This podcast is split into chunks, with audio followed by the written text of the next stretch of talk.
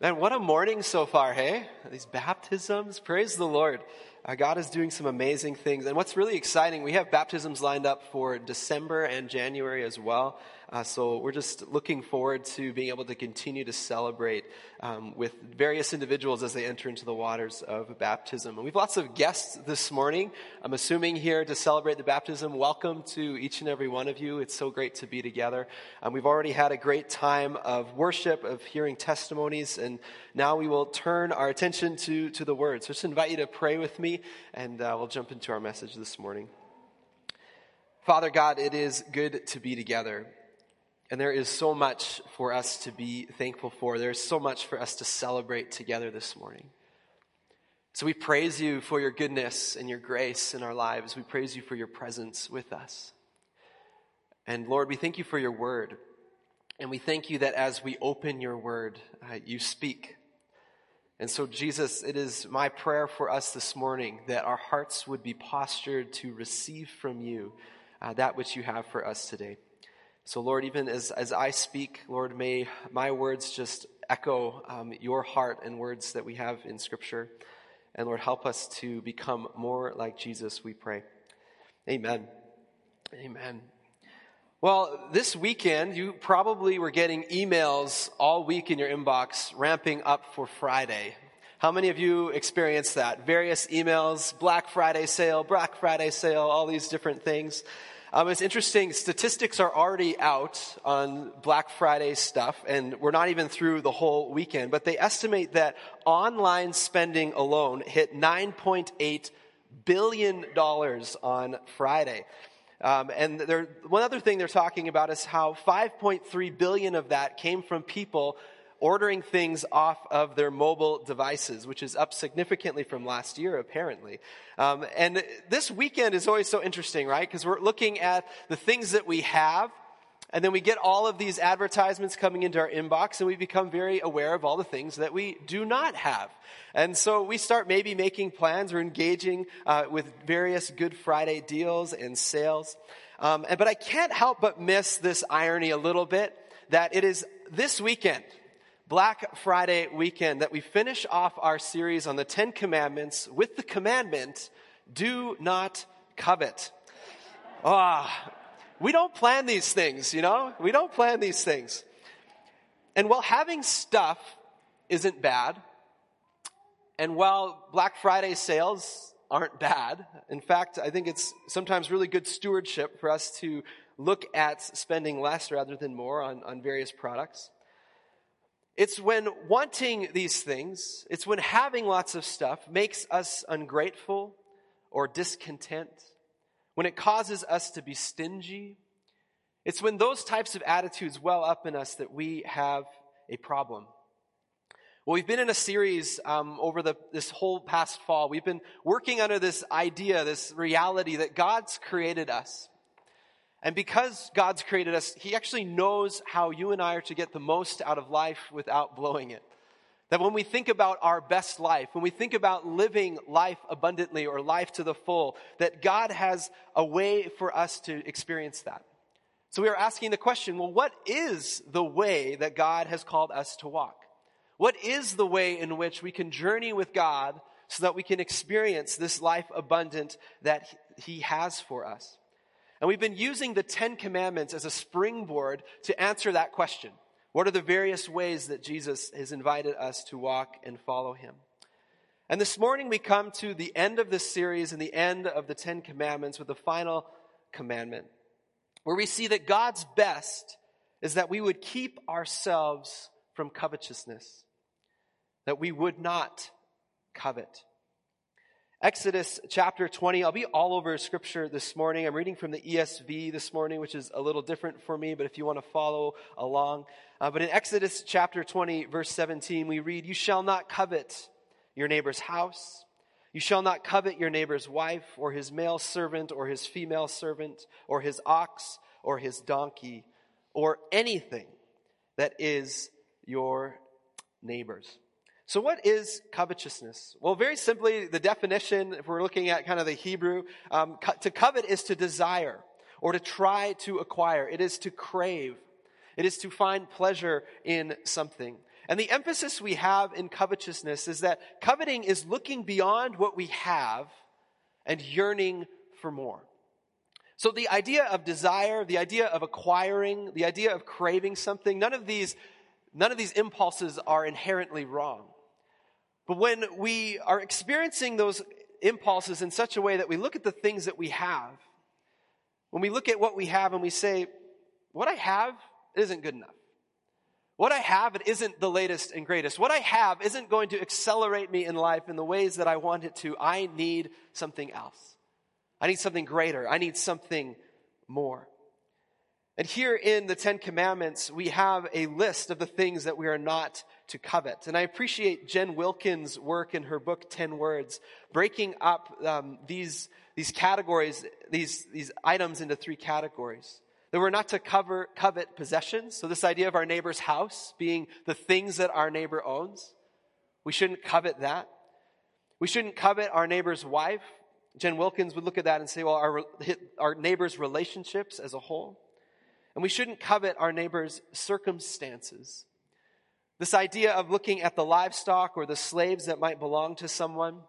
These were things that helped propel an individual forward in terms of their own economics, their own security, the things that made their life comfortable, made their circumstances good. And to these things, we are, we are told we are not to covet them. And if you disagree with Jen Wilkin on her categories, the Ten Commandments goes on to say we really shouldn't covet anything. That is to say that everything is off bounds when it comes to looking at what we have feeling discontent or frustrated with it and yearning to have something else in order to be happy. Well, this idea of covetousness is very broad in Scripture. So I want to make six observations, and we're already short on time this morning. So let's do six observations in six minutes. Should we give that a try? That's not going to happen, but, uh, but bear with me as we, we journey through Scripture together. So we understand covetousness more as we look at the whole of Scripture. And I want us to begin right at the beginning in Genesis chapter 3. In Genesis chapter 3. And in Genesis chapter 3, I believe we see that coveting is misplaced desire. Now, if you're familiar with the story of Scripture, Genesis chapter 3 is where the serpent comes to Adam and Eve and deceives them and leads them to, to engage in this original sin. And it's interesting when we read the dialogue between Eve and the serpent, because what the serpent's getting at here to Eve is basically saying to her, Eve, your current circumstances, the current things that you possess, the per- current things that you, you have, they are not good enough. You need something more. You need something greater. And so the serpent points at this tree in the Garden of Eden. And he says, this is the thing you need. This is the thing that you should want. This is the thing that you should go after. And it's really interesting in Genesis chapter 3 verse 6 because we read when the woman saw that the tree was good for food, that it was a delight to the eyes, and that the tree was to be desired to make one wise, she took the fruit and she ate it. Now what's interesting to me about these categories is that again inherently these things they aren't bad. Is it bad to desire good food? No. Is, is it bad to look at something and, and look at it and say it's beautiful? No. Is it bad to desire wisdom and knowledge? No. These desires, each and every one of them, are actually good things. But what's the problem? The problem is that God had already given Adam and Eve good food. God had already given Adam and Eve a beautiful garden to enjoy. God had already given Adam and Eve the means to wisdom and knowledge in their relationship with Him. And to the things that they already have, all the things that they already possess, the enemy is looking at them and saying, those things aren't good enough. And so Eve takes those desires inherent within her and she misplaces them. She redirects them. She points them to something that she's not meant to have, something that God had not actually given her, something that God had said, this isn't actually for you. And she takes it. Here we learn a lot about sin. We see that misplaced desire fuels sin. We see that sin is seeking to meet a legitimate desire in an illegitimate way. As we look at scripture as a whole, we see that this, this idea of desire and coveting is, is, continues to affect the people of God.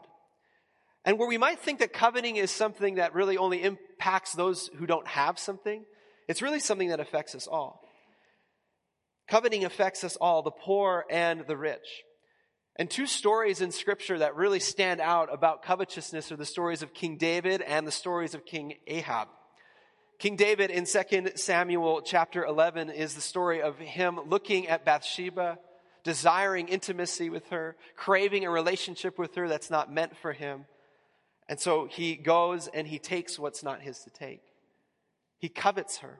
In the case of Ahab, there is a garden in Israel that he wants. But that garden belongs to somebody else. And these two men, these two kings who have so much, who have so much available to them, who have all these relationships, who have all this stuff, they look at what they have, they say, it's not good enough. I want this other stuff. So coveting affects not just the poor and those who maybe don't have, but it also affects the rich. Looking at an abundance of things and saying, what I have is not good enough. They are not content with their wealth. They think that by having just a little bit more, they will be happy.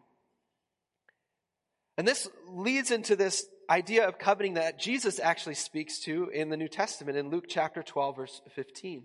That coveting is based on the illusion that having more will fulfill us. And here in Luke 12, it's an interesting setting. We have two brothers come to Jesus and they say, Jesus, divide the, our father's inheritance for us, right? They, they want to get the most that they can get out of their inheritance. They come and ask Jesus to help them. Jesus thinks it's ridiculous that they are asking him to help them in this. And then he has this throwaway line that isn't related so much to that narrative, but this is what he says. Jesus says to them, Take care, be on your guard against all covetousness, for one's life does not consist in the abundance of his possessions. Here in Luke chapter 12, verse 15, we have Jesus cautioning us about the pursuit of stuff, cautioning us about reaching for things that are beyond what's already been given to us. He says, Be careful. And why is he telling us to be careful? He's telling us to be careful because in our reaching, we're often expecting that the thing that we're trying to obtain is somehow going to make us more happy. That it's somehow going to lead to greater abundance. That it's somehow going to complete and fulfill all that stuff that is inside of us that just needs that little bit extra, right? And Jesus is saying, no, it's an illusion. Life is not found in the abundance of possessions. Life is not found in acquiring all those things that people are telling you you need to acquire. My inbox this week just flooded with all this messaging and images that, man, Adam, if you just had these running shoes, you'd be so much happier. If you just owned this thing or that thing, you'd be so much happier.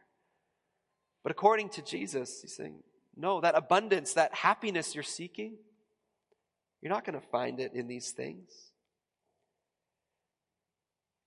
In fact, the pursuit of these things can lead us into trouble, which leads us to our next principle that covetousness is an expression of worship to other gods.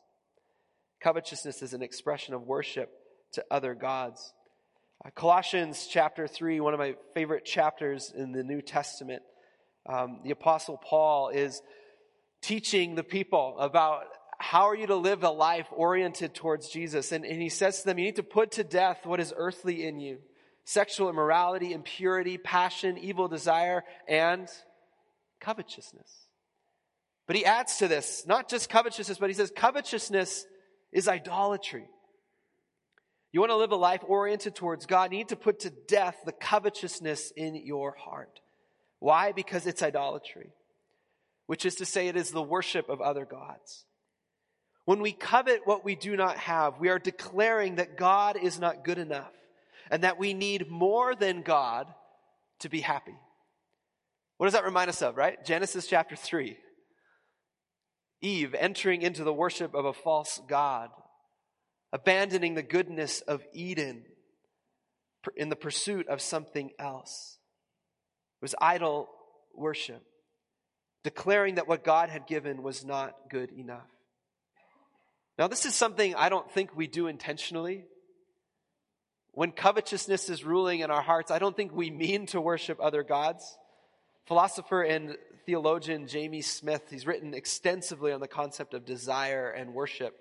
Uh, he writes that our idolatries are less like conscious decisions to believe a falsehood and more like learned dispositions to hope in what will disappoint. And I don't know if it's the marketing of our age or the wealth of us as, as a people that we are so caught up in this delusion. You know how easy it is for us to reach and purchase and grab things that are beyond what we already have, thinking that it will somehow fulfill us. It's so easy for us to do that. But when that becomes kind of our default, I believe we enter into what Jamie Smith calls this learned disposition. Next principle, because here's the problem with idol worship it starts to impact us in ways we maybe didn't intend. James chapter 4, I believe, teaches us that covetousness harms our relationships. James writes, What causes quarrels and causes fights among you? Is it not this? That your passions are at war within you. You desire and do not have, so you murder. You covet and cannot obtain, so you fight and quarrel. You do not have because you do not ask. He's pointing us back to the importance of prayer and seeking the Father to meet those deeper needs within us. So here's the thing about coveting. Coveting, coveting is upstream in, in, in relation to so many different behaviors in our lives. You know, if you were standing by a beautiful stream and you're seeing a bunch of apples appear in front of you floating down the water, you rightly ask the question, where are these apples coming from? And if you went upstream, you might see a young boy throwing apples into the water.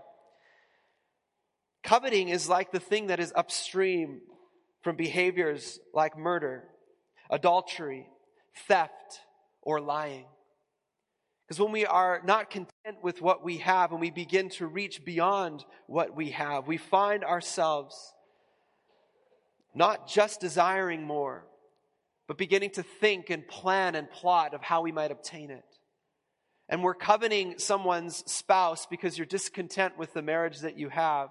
When it goes from covetousness to plotting and planning how you might acquire a relationship with someone else, well, now you're committing adultery. Coveting was upstream from adultery. Where you look at someone's possessions and you really want that one thing that they have. And you begin to plot and plan how you might obtain it. And suddenly you take something from your neighbor, maybe without them knowing. Your coveting has turned to theft. And it destroys our relationships. We sin against our neighbors. And think about your own relationships. How often competition and greed sets us against one another. When someone suddenly has something, we don't celebrate with them for having it. Instead, we get angry at them because we do not have that thing as well. Covetousness harms our relationships. Covetousness, too, harms us personally. This is the next principle. In Mark chapter 10, if you've been following with our church in our reading through the Gospel of Mark. We would have read this a couple of weeks ago. And in Mark chapter 10, we have um, this story. And as Jesus was setting out on a journey, a man runs up to him, kneels before him, and asks, Good teacher, what must I do to inherit eternal life? That's a really good question. You could rephrase the question What must I do to experience happiness? What must I do to experience this life abundantly? It's a good question story goes on. Jesus says to him, Why do you call me good? No one is good except God alone. You know the commandments. Do not murder, do not commit adultery, do not steal, do not bear false witness, do not defraud, honor your father and mother. And he said to them, and he said to him, Teacher, all these I have kept from my youth. Interesting, Jesus is connecting abundant good life with the Ten Commandments. But what do you notice about the list? Jesus his command list, he lists commandment 6, 7, 8, 9, and 5, and then he adds fraud. Okay? Pay attention to that. And the story goes on. Jesus looking at him and loving him. You know, that's how Jesus looks at us, right? He looks at you with love. Looking at him and loving him, says to him, You lack one thing. Go and sell what you have and give it to the poor, and you will have treasure in heaven. And come, follow me. Now, here's a very sad verse in the New Testament, and one that fills me with fear sometimes when I think about my own life. Disheartened by the saying, the man goes away sorrowful because he had great possessions. Here's the question Did Jesus leave out the 10th commandment? No. This man could boldly and confidently say, I have kept commandments 6, 7, 8, 9, and 5. And then Jesus asks him a question that prompts the 10th commandment. Well, what's your relationship with your possessions? Jesus goes on. He looks around. He says to his disciples, How difficult it will be for those who have wealth to enter the kingdom of God. Friends, covetousness affects us personally because it keeps us from the relationship with God that we are meant to have, the relationship that Jesus made possible in dying on the cross, the relationship that these three baptismal candidates celebrated this morning. Covetousness gets between us and God. It keeps us from the abundant life that Jesus has for us. In the name of riches, security, in the name of having more, we keep ourselves out of the life that Jesus has for us. Because friends, we were made for the kingdom of God. We were made for God. In the words, over, overquoted words of Augustine, that God has made us for himself and our hearts are restless until they rest in him. And God has made us for so much more than what this world has to offer us in stuff, in possessions. Darrell Johnson, in his book, um, I'm blanking on the title of his book. He wrote a book on the Ten Commandments, and it's really good, and you should all read it. Um, but this chapter on the tenth commandment, he calls it souls running on empty. And this is what he's getting at. When we break the first commandment, we always and automatically break the tenth. We become souls running on empty, desiring anything and everything that can fill the hole in our souls. Covetousness is us making a hole in our soul, saying that I am not complete. I am not happy. I am not okay. And it's reaching beyond the things that God has already given us, saying those things aren't good enough, and pushing beyond them and trying to satisfy something in us, but they never will. So we become souls running on empty. Friends, to this 10th commandment, I believe Jesus invites us to a different way, not a way of covetousness, but a way of contentment. The way of Jesus is a way of contentment. Is a way of contentment. I'm already over time. That's not good. So, how do we keep the 10th commandment? How do we keep the 10th commandment? Well, I believe it begins by us looking to Jesus. In Mark chapter 10, the invitation to the young man is to get rid of the stuff and what? Follow me.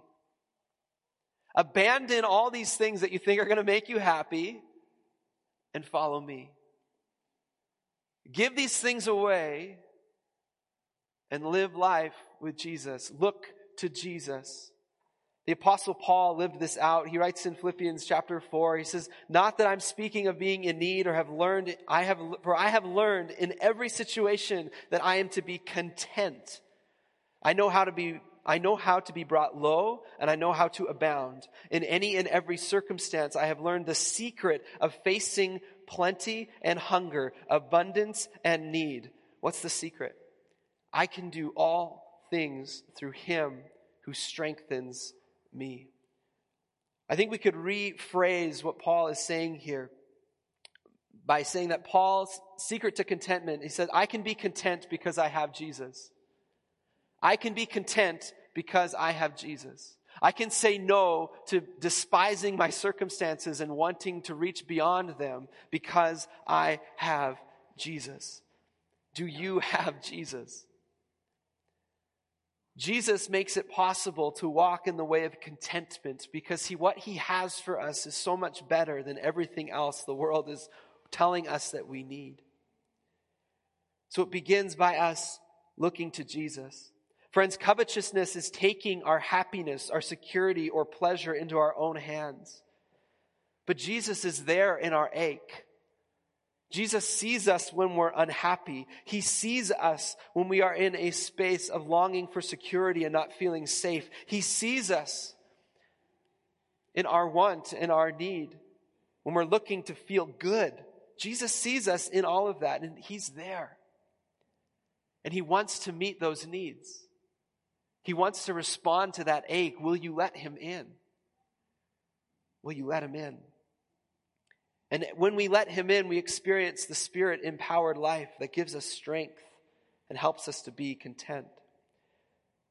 So we look to Jesus. Secondly, we practice gratitude, thanksgiving, and worship. Gratitude, thanksgiving, and worship. Psalm chapter 73 is an interesting psalm. Um, in Psalm chapter 73, we have the psalmist who's looking at the, the, looking at the position and the riches and the practices of the world around him. And the psalmist is frustrated because from their perspective, the world's doing pretty good. The people who don't seem to like God, they're doing pretty good. The psalmist looks around and says, man, a life apart from God, these people, you know, they're happy. Things look great for them. But I love there's a, a, a switch in the psalm that happens when the psalmist says, But then I thought how to understand this. How do I understand all these people looking so happy without God? It seemed to me a wearisome task until I went to the sanctuary of God.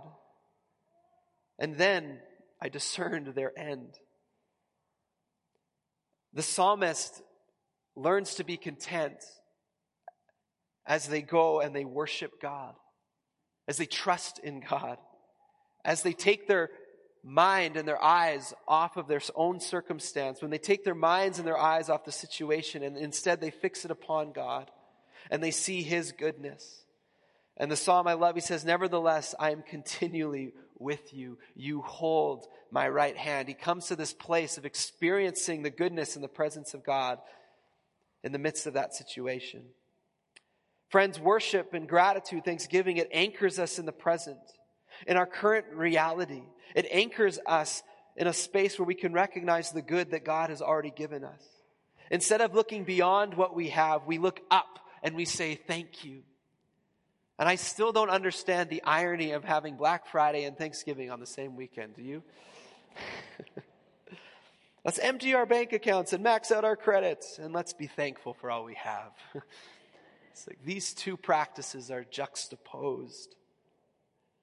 They're not the same thing. So, what if when you feel the urge to go out and buy something or to load up the Amazon app on your phone, what if instead you stopped and entered into thanksgiving and worship? How might thankfulness and gratitude change the way that you spend your resources? Friends, having things isn't bad. Having lots of things isn't bad. But are we buying what we need or are we buying what we want? It's interesting that God does not give us everything we want, so why should we give ourselves everything we want? God knows that us having everything we want isn't actually in our best interests. And the final practice, I believe, is for us to cultivate a greater affection. Cultivate a greater affection. We can say no to covetousness because what we have in Jesus is better. Jesus brings to us the life that we are made for. The Gospel of John um, famously has these I am statements of Jesus, where Jesus declares to us through his word who he is. He says that He is the bread of life, the one who is going to satisfy us. He says that He is the light, the one who gives us hope in darkness and despair. He says that He is the good shepherd, the one who comforts our souls and guides and leads us in places of woundedness and brokenness. He leads us to abundant life. He says He is the door the one who restores us into our relationship with God, the one that we were made for. He says that He is the resurrection and the life When we are faced with impossibility and death, Jesus declares life. He says that He is the way, the truth, and the life. When we're facing confusion and brokenness in our world, Jesus wants to give to us the direction and the wisdom, and He wants to tell us what reality actually is so that we can enter into that reality and live in truth and abundance. He says that He is the vine which is to say that He is the one in whom we receive life and life abundant, the empowerment of His Spirit, bringing life and guidance to our day to day reality. That's who Jesus is. He is life to the full. And in John chapter 6, his disciples have this amazing phrase where Jesus looks at them and says, Are you guys going to walk away from me? And they say, No. Why? Because you alone, Jesus, have the words of life. Where else can we go? Everywhere else I go, I'm going to feel empty. Everywhere else I go, I'm going to experience brokenness. Everywhere else I go, it's hopeless. Where else can we go? He alone has the words of life. This is why Jesus says to us, seek first the kingdom of God and his righteousness, and all of these, all of these things at their deepest level will be added unto you.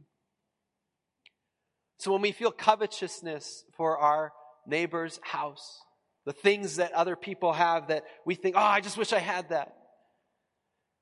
There's something deeper going on there. Jesus wants to meet that deeper need. When we look at our neighbors' relationships and we say, man, I just wish my spouse was more like your spouse, or I wish that I could just experience this thing that you're experiencing in the context of that relationship. There's something deeper going on there. When we look at our neighbors' circumstances and we just wish that ours would be more like theirs, there's something deeper going on there. Jesus wants to meet us in that place. So we cultivate a deeper and greater affection. That when these desires for more well up in us, our impulse is not to reach for those more things, but to reach for Jesus. Because he's greater and he's better. And we seek first his kingdom. So, friends, we've come full circle in the Ten Commandments. And my attention was turned to the bookends of the Ten Commandments, which we begin with the declaration, I am the Lord your God, and concludes with the words, your neighbor. The Ten Commandments are not just rules, but the frame in which we experience the abundant life that God has for us, both with Him and with others. So, will you follow him? Will you walk in his ways? Will you journey with Jesus to experience that life that he made you for? He's inviting you. He's inviting you. Come and follow me, he says. I invite the worship team up. I don't know how you're hearing this this morning my preparation for this message, this commandment probably hit me the hardest. Because I see in my own life the temptation to reach for stuff and things and experiences before reaching for Jesus. And that covetousness in my own life, I've been confronted with the ways that it gets between me and God. So this morning, I just invite you during this time of worship just to pray, confess that to the Lord. And declare with your lips, Jesus, I choose to believe that you are better. And maybe you're hearing this this morning and you're new to church. You've never been to a church this before and you're just checking out faith. I encourage you to hear the invitation of Jesus to come and follow him. Experience the life he has for you. It's the simplicity of coming to Him and confessing to Him how you've done life without Him and saying, Jesus, I want to follow you. Just invite you to pray with me for a moment. Father God, we just pray that you'd help us to hear your Holy Spirit speak in this moment. Help us to hear from you this morning the ways that covetousness has gotten between you and and us, Lord. Help us to see how covetousness has damaged our own lives, how it's damaged our relationships. And just in the quiet of this moment, Lord, we confess of those things. Just confess those to the Lord. Lord, forgive me for the ways that I reach for, and can fill in the blank, instead of reaching for you.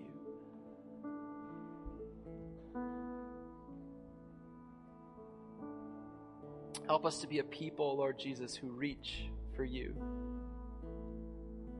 Because you are better. You are better.